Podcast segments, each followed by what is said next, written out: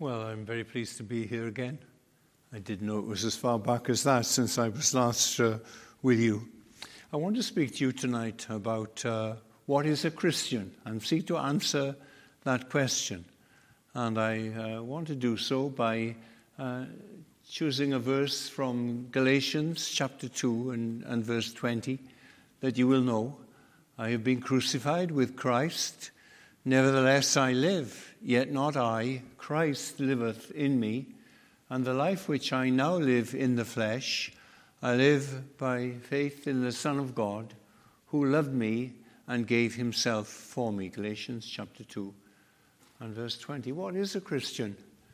And um, there are people who say, well, I'm a Christian, meaning I'm not a Muslim, I'm not a Hindu, I'm not a Buddhist, I'm, I'm, I'm a Christian. And that's a perfectly understandable response to that question. Um, and then uh, we, we need to know a little better when people knock on our doors and want to talk to us about religion and, and they say they're Christian. Are, are we sure? Do, do we know that they really are Christians? And then our relationships with one another, we're to lay down our lives for the people of God. We're to love them in a particularly precious way because uh, the Savior has loved them and given Himself for them, and they're our brothers and sisters for eternity. Um, we, we want to know who they are. And when you hear from this pulpit, so very often you're urged to become Christians and you're pleaded with and beseeched. Become a Christian tonight.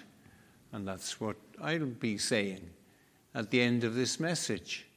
And uh, so, what am I asking you to become? Well, then that's why it's uh, very important. Uh, and that's why I've read that uh, verse to you, because it seems to me the Apostle Paul is bringing together in, uh, in that very packed verse some of the basic elements of what it means to be a Christian. Uh, they tell us through his own self understanding what he thought a Christian was. We're going back to the, to the origins of Christianity. We're going back to the very beginning, in the first century. And we are wanting light from what they wrote to cast an answer of light on our dilemma. And the first answer I would give is that uh, a Christian is a human being. And um, people are very interested in being fully human.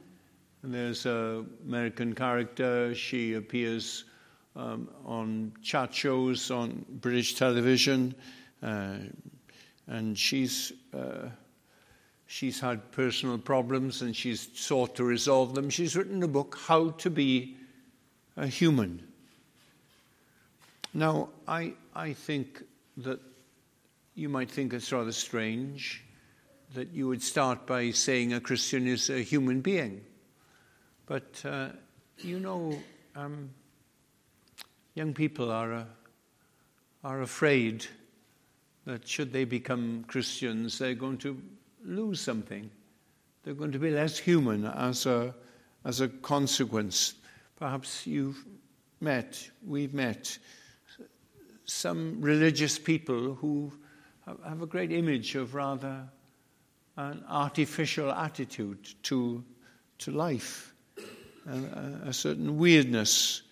Um, and so I'm intrigued by what the Apostle Paul says in this verse. He says, The life which I now live in the flesh. You see that he says that in the body. The fact that he had been converted and he'd come to follow the Lord Jesus Christ, hadn't overridden the, the great fact that he was living in the flesh. He'd gone through momentous experiences. He'd gone through great trauma. Um, he could say, I live, yet no longer I, no longer the ego that once I was. Um, there was a chasm between what Saul of Tarsus, the bigot, the persecutor, and Paul the Apostle, the humble servant of Jesus Christ, was. But Paul is saying, in spite of the momentousness of that change when I became a Christian and when I changed so much, um, in spite of the revolutionary consequences for my life and my beliefs, I'm still living in the flesh. I haven't ceased to be human. I haven't ceased to be earthed and grounded in ordinary human circumstances and conditions. I'm still living in this world. I'm still living in the flesh. I'm, I'm carrying about my same basic humanity. And I think that's uh, enormously um, important. Uh, he had the same DNA after he became a Christian than he had before. The, the acid carrying genetic information that made him the sort of man with his height and the color of his hair and his skin and his eyes and his, the shape of his body, the molecular structure, his personhood, his own individuality. His person hadn't been absorbed into some sort of uh, religious, standardized, computerized Christianity. He had a human temperament. He tells us there were days when he was pressed down beyond measure. And we've all had days like that when one trouble seems to lead to another and the phone goes and oh dear we've we've got to go over to see our sister or our brother or a member of our family who's going through a difficult time Paul wasn't living in some great artificial high, some ecstasy bubbling away with a phony kind of joy. There were days when he was heavily laden, when he was pressed down beyond measure, when he was despairing even of life. Um, his temperament hadn't been overwritten, so that that part of his human personality was destroyed. He tells us this I've learned in whatsoever state I am, therewith to be content. Um, he learned it. It wasn't a matter of uh, being an all round personality, um, a matter of psychology. It suggests that after his conversion, he was still a, a, a driving force that there's a suggestion before his conversion he was a dynamic and uh, focused and irritable a person, a bundle of energy. But he had learned, he learned to be a man at rest, a man at peace. Um, he came to handle his temperament. He came to deal with his discontented spirit, to control his impatience and his irritability, and he learned to master it by the grace of God. It wasn't destroyed in a moment. It wasn't contentment wasn't something he picked up on the Damascus road, and from that time onwards he was laid back.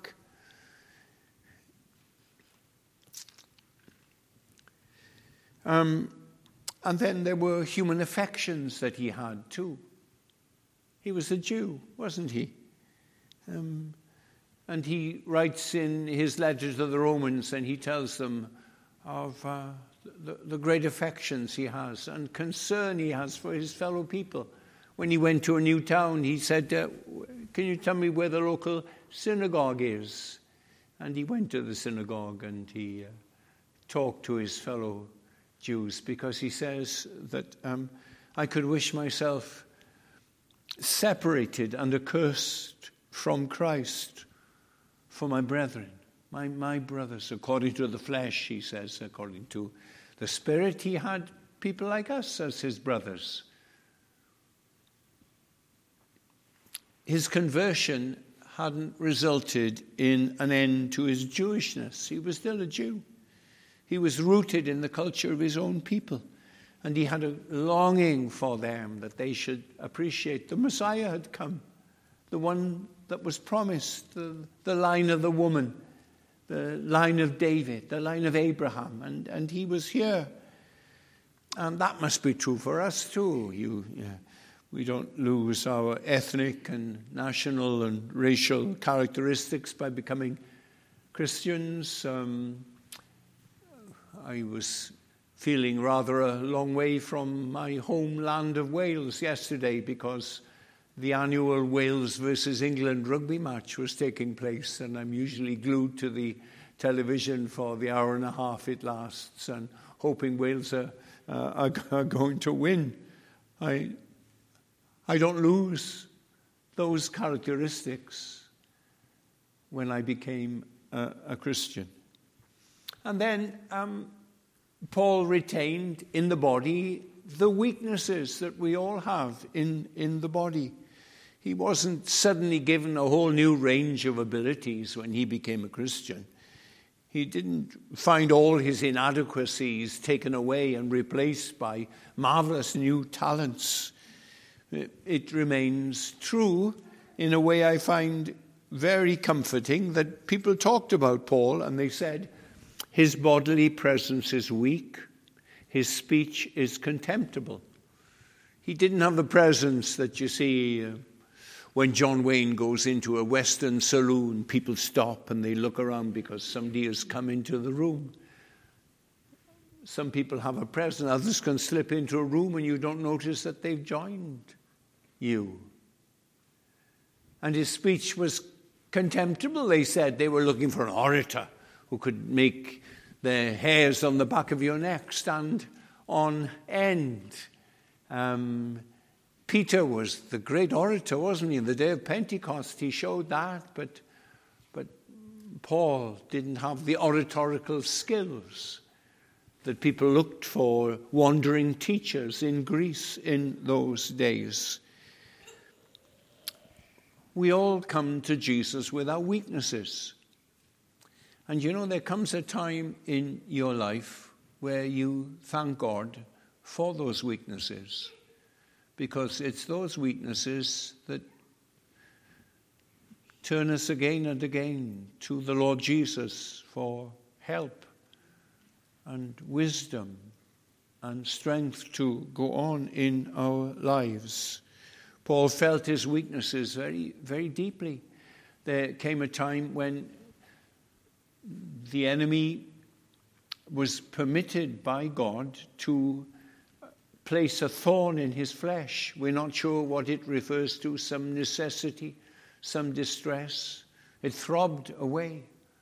And Paul didn't say, Oh, well, praise the Lord anyway, but he longed for that thorn in the flesh to be removed. And there were um, three sessions of prayer in which he rolled out before God all the disadvantages of the thorn in the flesh and all that it would mean to him, what he could do, how he could travel, how he could um, debate and preach and counsel so much better without the thorn in the flesh. He longed for it to go. We've, we've all got some weakness like that. And God's great answer was, My grace is sufficient for you, for you to do all I want you to do with the thorn in the flesh. I wonder how much we owe to our weaknesses, those things that keep us depending on God, looking to God every day. Lord, take me through the day now. Paul remained a human being with a human being's temperament, with a human being's affections, with a human being's weaknesses, and uh, with a human being's interests. You know, the Bible says that the earth is the Lord's. He made the earth and He made its fullnesses. All the variety of biological and, and animal life. The world of the atom and the molecule and the subatomic particles. And the world of the moon and the stars that shine down upon it. And I don't think that one result of you becoming Christians is that from this time onwards, nothing matters to you but religion. I'm an aberration, and the ministers I've been with, you know, we spend so much time in our studies, and we're reading and we're preparing messages. We're, we're not a role model in that way for every Christian. If you go to the Bible and you read the book of Job, or the writings of Moses, or Ecclesiastes, or Isaiah, they're interested in everything in God's creation. They're interested in music and in mining and in beauty and in agriculture and in commerce, in children's games, in navigation, in perfume, in politics, in travel, in medicine, in courtship, even in matters military, because they have this view of this is the creation of God, and these are men and women made in the image of God, and there are these marvelous gifts that God has given to us. Um, Lydia was a trader in, in purple, and uh, she was immensely influential as one of the founders of the gospel church in Europe. They were people involved in the world of their day and they were alert to its needs. And I'm sure they were thrilled by its achievements. You know, John Calvin was a great classic scholar, and so was John Wesley. He was a lecturer at Lincoln College in Oxford in, in the classics, in Greek and, and in Latin. And J. Gresham Machen, my hero in the seminary I studied at uh, Philadelphia, Machen loved mountain climbing. And there's a picture of him in the most curious of mountaineering garments on the top of the Matterhorn. And um, he wrote a lovely essay, Mountains and Why We Love Them. B.B. Warfield, you know, was an expert in shorthorn cattle and he wrote under a pseudonym.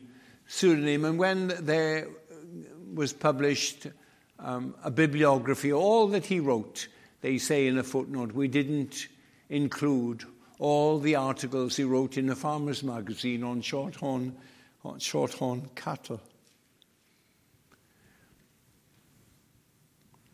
There's a well known story of uh, a man asked if he had any siblings. He said, Yes, I've got two brothers. One is a Baptist minister, and the other is a human being, he said. And I'm talking to you about such a tension, such a, a, a dichotomy, um, as if, if you tonight become a Christian, and I want you to become a Christian tonight, that it will mean that you will uh, cease being a human being in some way. Um, you'll have to bring all you are and all you have to God. I, I'm, I'm not holding that back from you. Your interests and your hobbies, your history, your plans for the future. There was a young Christian who came to Aberystwyth from Stratford upon Avon. He was a very earnest, a lovely Christian man. And his hobby was photography. And he had a nice set in a case of lenses and so on. And one day he told me he was selling it because it was becoming too much of an idol in his life, and I was really concerned for him. And I urged him not to, that it's a, it was a good hobby for a Christian to be interested in photography, but no, he'd made up his mind. I was fearful he was becoming a little extreme in his Christianity. When I baptize um, students in Aberystwyth, their parents would come from London and Manchester and they'd come to the baptismal service. We'd have a cup of tea downstairs afterwards. And his parents would invariably say something like this, so that they were glad he was religious as long as he didn't become extreme. And I can sympathize with that. I have three girls. I didn't want them to become extreme. I wanted them to be sweet and hardworking and caring and loving and doing what they could to help other people, and they've become like that. I didn't want them to become extreme religionists. Well, this boy who, um, who sold his, his camera and everything, 20 years later, he came with his wife on holiday, and out of the blue, he rang the bell in the manse, and oh, I welcomed them in. We had tea together, and we had a lovely talk about what had happened in the last couple of decades. And then they got up to go, and he said, Oh, I must take a photograph of you. And he brought out of uh, his pocket a beautiful, a beautiful camera. He'd given it to God, you see. He said, I, I want to serve only you. I want to love you. And God had given it back to him, but no longer as his master. So he spent a lot of money, and all his interest was this. But he gave it back to him as his servant. And that's what being a human being, serving God, does. It helps us, what, whatever our interests and passions are, that we, we put them under the lordship of a loving Savior who made everything, that without him was not anything made that was made. And then he gives it back. And we use it to his glory and to his praise, eh, whether it's in sport or it's in music or whatever it might be. The second thing that I find in this verse of what a Christian is a Christian is someone who has the most exalted view of Christ. He has the maximal possible, the greatest possible, the grandest possible view of the Lord Jesus Christ. Um, Paul says, I live by faith in the Son of God. That's how now he viewed. He didn't view him like that once, but now he saw him as the Son of God. God had a son. Now, everything a father is, a son is. Um, let's imagine a, a scenario like this. Here are two new fathers. Their wives the previous day have given birth to sons in the local maternity hospital. And they both arrive there and they go along the corridor. There's a big glass screen and there's a, a couple of cribs there. And they look through the screen and they, each of their sons, their newborn sons, are there. And one father turns to the other and he says, My son is. Uh, 97% human. And uh, the other father looks back and he says, My son's 98% human. Well, that's totally imaginary, isn't it? They are 100% human beings, the two fathers, and their two sons are 100% human beings, 100%. They're all that their father is. God is 100% divine. God has a son. He's not 90% God.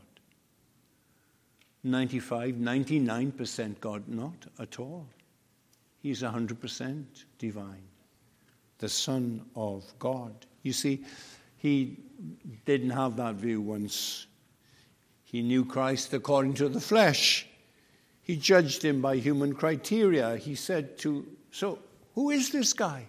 Where does he come from? Not Nazareth? Huh.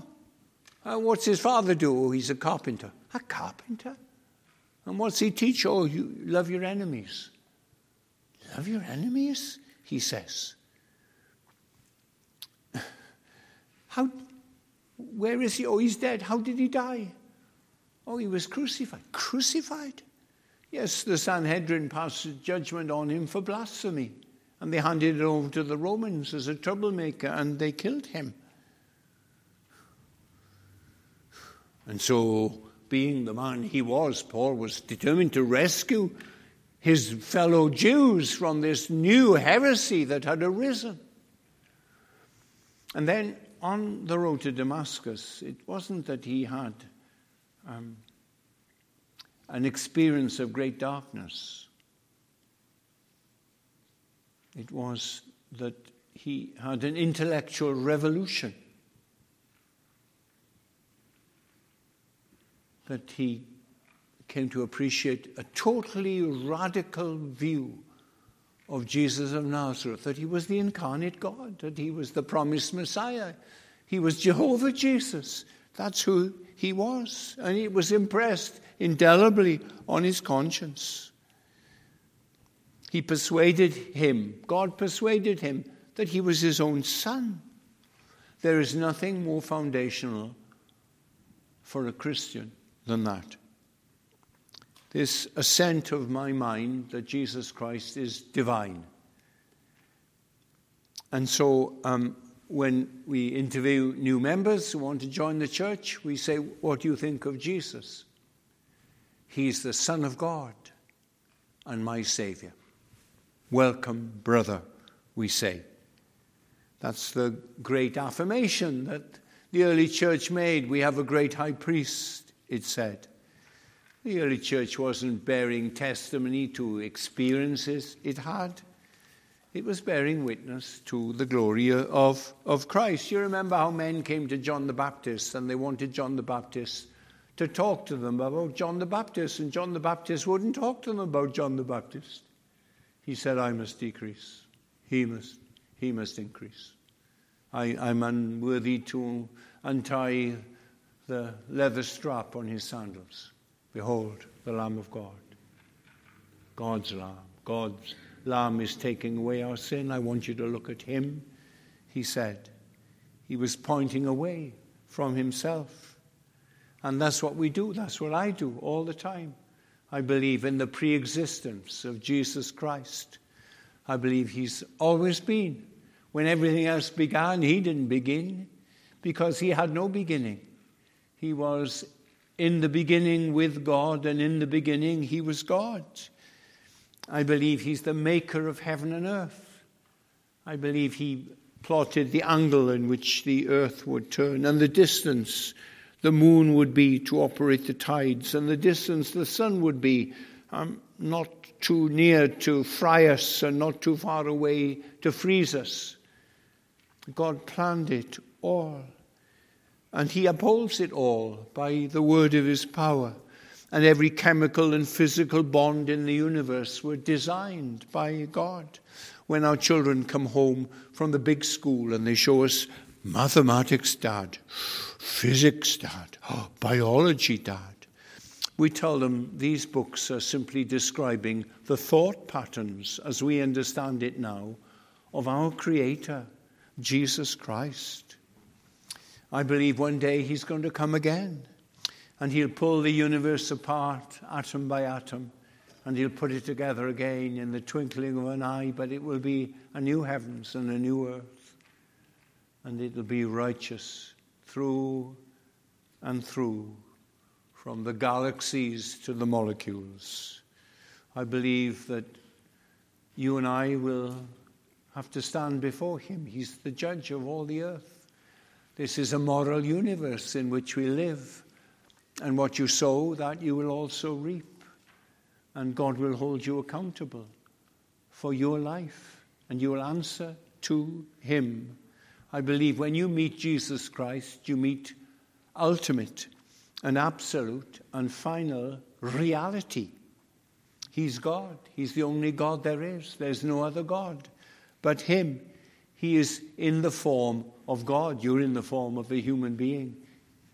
Jesus is in the form of God, the glory of God. That's what a Christian believes. A Christian believes much more, but he believes no less than that. That's the foundation of our lives, the grandeur of Jesus Christ.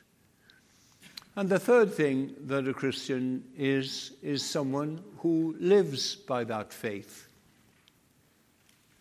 He applies his beliefs in a sovereign God who has planned all things and works all things.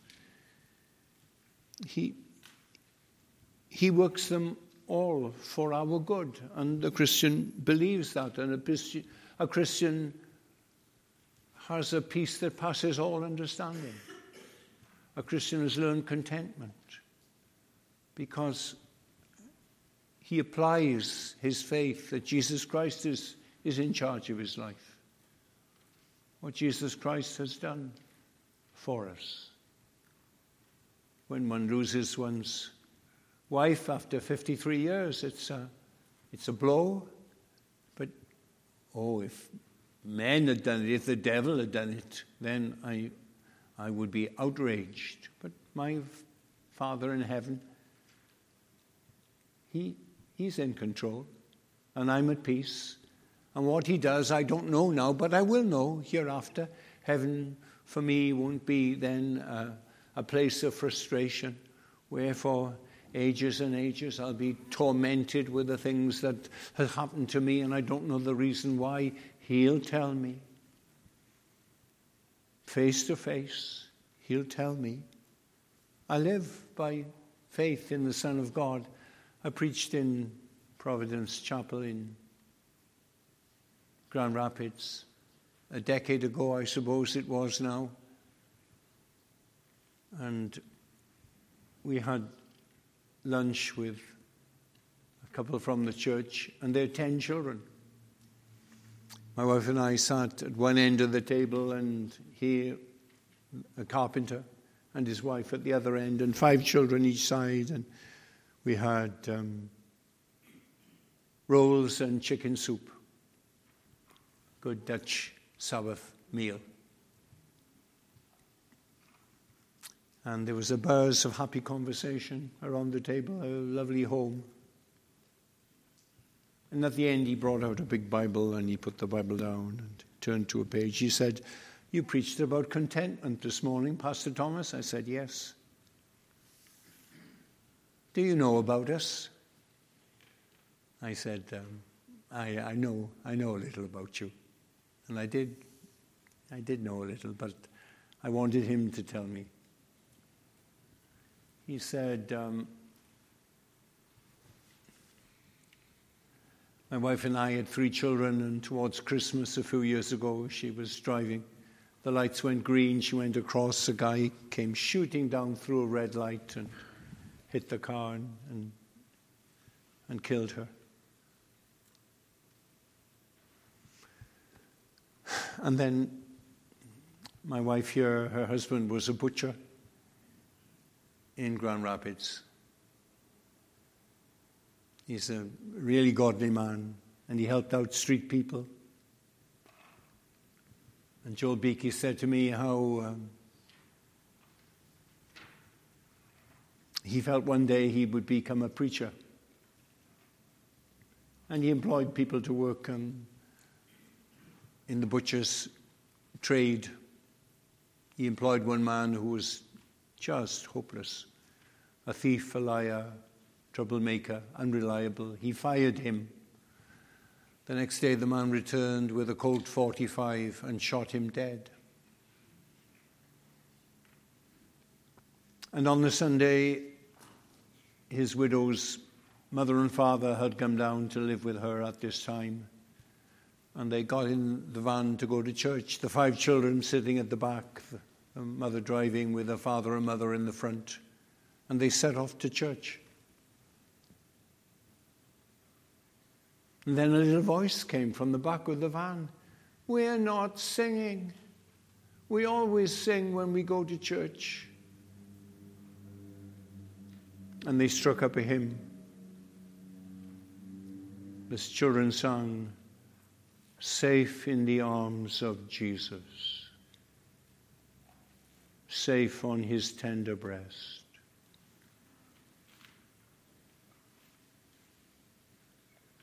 Their father had been murdered that week, but he was safe. I watched the five children on each side, the ten children. And they were ten statues listening to what had happened to their lives. He went on to tell me how she came to the church where he was, she was there, and he sympathized with her and had gone through what she'd gone through, and they fell in love and they married, and they had two children of their own, and there were the five and the three and the two there. And they were filled with joy and peace in believing. The God of hope, the God of hope was renewing them. That's what becoming a Christian means. That you are renewed through all the changing scenes of life in trouble and in joy. There are praises that are given to you, that are on your lips and in your heart. Your Heavenly Father is in control, not chance, not fate, not the devil. In this groaning world, God is in control.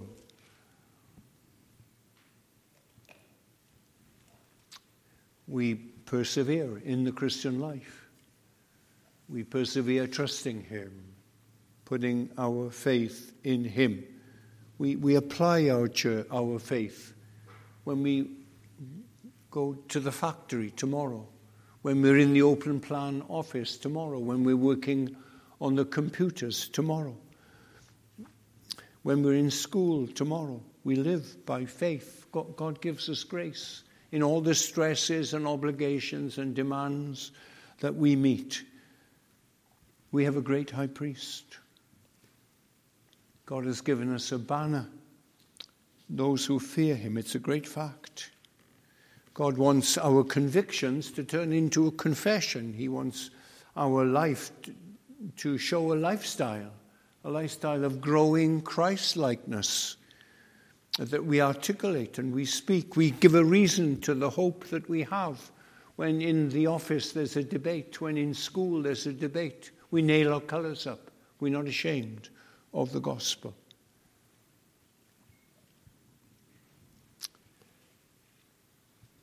The next thing, what a Christian is a Christian is someone who has assurance that God loves him.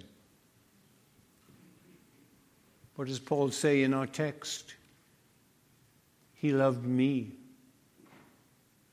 He gave himself for me.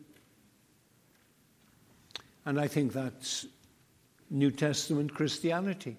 It's not a hope, it's a, a conviction, it's a sense of assurance, it's a confidence in what God tells us in His Word. He so loved me before the foundation of the world. He gave me to His Son to come into the world, to live for a life of righteousness and die for an atoning death. He loved me.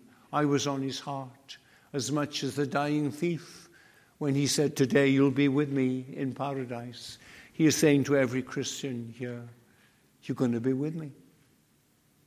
To be absent from the body is to be present with me, he says. The Lord's my shepherd. I am going to lack nothing. I'm poor and needy, but the Lord thinks of me. I'm persuaded that nothing shall separate me from the love of God, which is in Jesus Christ, my Lord. And that's the language of assurance, isn't it? Um, and it's so important. A little boy He's not doing well in school. He sulks. He doesn't play with anyone. And you're his teacher, and you go to the headmaster, and he says, I'm so um, disappointed at Bill. Um, he's, he's not joining in. Oh, oh, his parents are going through a divorce, and they're, they're very straight people. And he, he never gets words of affection from his father and mother. And it's left him educationally and personality wise in, in great danger for the future. You know, God has loved me so much. He's brought me here today and He's given me this message to bring to you. Explaining to you what a real Christian is. And God has loved every one of you so much that He's brought you from your homes and you've come on a cold night in, in Holland, and He's brought you here. And He wants you to know what a Christian is in order that you should become Christians, not great Christians, not extreme Christians, just real, real Christians. God loves you with this unconditional love of His. Do you know, it was you and me that God had in mind when He gave His only begotten Son. It was love for you that Jesus had in His heart made Him drink the cup that the Father had given to Him and not drink any other cup. And that He took the nails with a sledgehammer that drove them through his hands and feet. He did that because he loved you so much. He wanted you to be with him forever and ever in a new, a new heavens where there's righteousness in everything at all. The last thing I want to say about what a Christian is a Christian is virtually omnipotent. Do you see what Paul says? Christ lives in me. Four sticks of dynamite. Christ lives in me. Isn't that magnificent? We, we look at some of the challenges, the doctor's appointments, the possibility of losing your job, the concerns you have to be a good mother and father and care for your children. What what burdens some of you are carrying, what mountains you have to climb, what rivers to ford, what temptations you are meeting. How can you manage?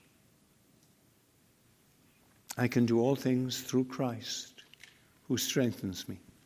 Christ lives in me. Here's the the great reality of the Christian life. The great reality.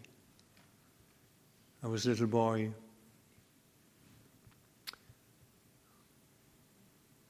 Second Sunday in March, 1954. It'll be 70 years next month. I went along the road, Raglan Road, to a little Baptist chapel which doesn't stand any longer. And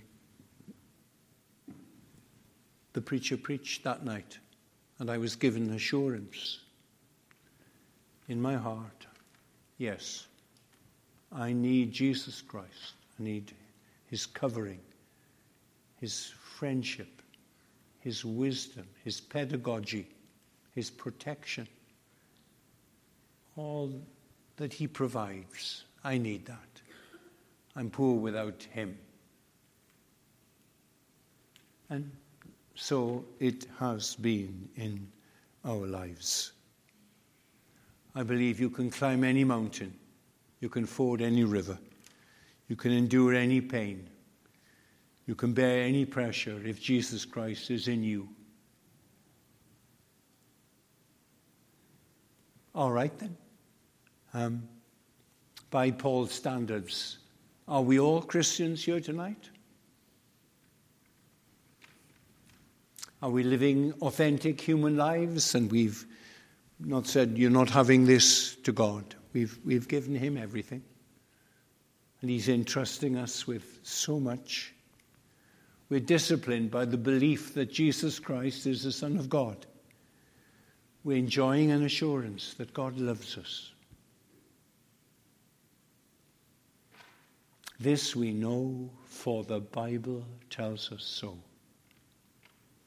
We have access to the illimitable power of an indwelling Saviour. Am I that? Are you, are you that? Then, then you're a Christian. I, I, I'm not saying you're a great Christian. I'm not really interested in great Christians, but ordinary Christians. And if your faith is as thin as a spider's thread, and it goes from your life and it is lodged in Jesus Christ, that spider's thread is so strong, it can take you across the bottomless pit. It can take you across the lake of fire. It can present you faultless before God in that great day that lies before us all. You see, it's not great faith that saves, it's faith in a great Savior. And Jesus Christ is that great Savior. He's the Son of God. And I'm saying to you, it's time for you to settle this matter once and forever. Coming to Christ is a result of the Holy Spirit taking the message that you've been listening to tonight and He's laid it on your heart. He's spoken to your mind and now He's speaking to your affections and to your conscience.